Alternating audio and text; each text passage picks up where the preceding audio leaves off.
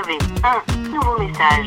Allô Suzanne Euh, Ouais, en fait j'ai raccroché un peu vite de mon message là sur, euh, sur l'histoire des poils et de, et de l'épilation. Et d'ailleurs c'est marrant parce que je me suis rendu compte que j'ai associé vachement ça au regard masculin en fait. Genre j'ai rêvé d'un mec qui me disait que j'avais des poils. Bref. Euh, et en fait j'y ai repensé parce que bon c'est quand même un sujet dont j'ai été assez fan, les poils, pendant un certain temps. J'ai lu pas mal de bouquins là-dessus quand j'étais étudiante et tout. Sais, le moment où tu commences à réfléchir un peu aux injonctions sur le corps, mais que tu les appliques pas vraiment à toi-même, genre... euh, T'as de la théorie, mais pas trop de pratique. Bon, après, euh, c'est des choses euh. Enfin, c'est normal, quoi, c'est... Chacun et chacune va à son rythme. Enfin, bref.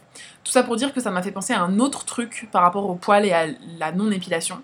Et je me souviens que quand j'étais petite, on passait des vacances parfois sur la côte d'Azur et, et je me rappelle très bien de ma tante qui, qui mettait son maillot de bain genre 10 minutes avant d'aller à la plage, puis elle prenait une pince à épiler et euh, elle épilait les poils qui dépassaient de sa culotte quoi. Genre euh, c'est tout. Et vraiment 10 minutes avant de partir.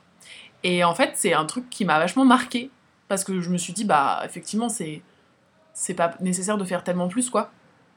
Et du coup euh, généralement c'est ce que je fais moi aussi. Bref voire même je ne le fais pas et quand je sors de l'eau je, je range mes poils discretos dans mon maillot de bain ce qui en fait n'est jamais vraiment très discret et ce qui parfois devient un peu problématique euh, notamment euh, au water polo quoi parce qu'il faut quand même pas non plus déconner bref voilà euh, et c'est tout ce que j'avais à dire voilà c'était pour clore le sujet des poils allez salut Fin des nouveaux messages. Appel manqué.